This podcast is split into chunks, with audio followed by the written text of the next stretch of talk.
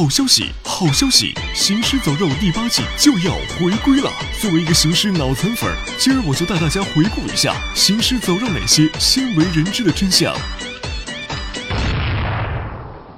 行尸走肉》这部漫画早在二零零三年就开更了，不过爱剧透的家伙也插不上嘴，毕竟电视剧和漫画差别还挺大。比如剧里战力超群的卡妈，漫画里却是自身的软蛋；剧里表里表气的安德利亚，漫画里可是勇敢的狙神，和瑞克是 CP。还有，在漫画里瑞克的右手早就被砍了，电视剧播到第八季还好好的，据说这么干是为了省事儿，要不然每集都得后期遮盖，麻烦死了。再来说说弩哥诺曼瑞杜斯，他本来是要面试莫尔这个角色的，结果《行尸走肉》的作者罗伯特·科克曼一见着他，灵感就不停的往外涌，于是他为诺曼用量身打造了一个原创角色达里尔·迪克森。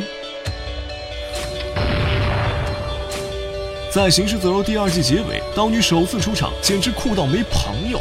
但是这个人并不是达纳·古瑞拉，因为在拍摄这一幕时，他还没签约呢，所以这只是个临时工。《行尸走肉》的周边衍生品一直很火，同名游戏《伊朗 VGA》二零一二年度多项大奖，第一季的累计销量就达到八百五十万。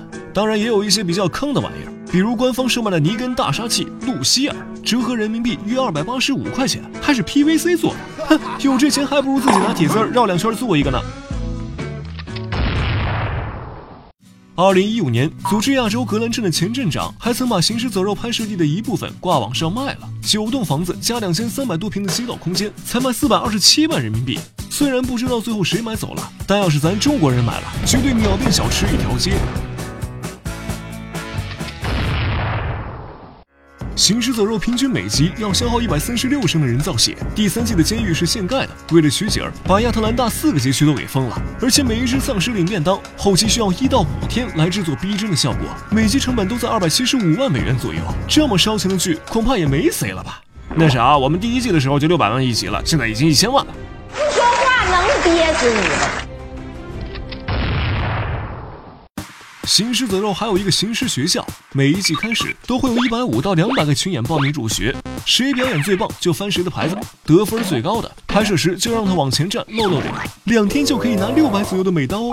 教练，我想学丧尸。丧尸吃的那些内脏其实都是火腿、鸡胸肉，你肯定觉得有钱拿还能蹭饭，多好。哎，且不说那些肉的样子看着就很减肥，很多内脏都是泡在醋里的火腿，而且一泡就是几个钟头，难怪丧尸们吃东西的时候都是龇牙咧嘴的。在行尸走肉的设定中，幸存的人类和丧尸比例是一比五千，然而截止到第五季，他们才杀了七百五十八只丧尸，这还怎么玩啊？哎，瑞克听了想打人呐。瑞克是怎么进医院的？大家都知道。那他在医院到底昏迷了多久呢？我们可以在《行尸走肉》第一季的一些片段以及衍生剧誓言得到一个推论：瑞克至少昏了两个月。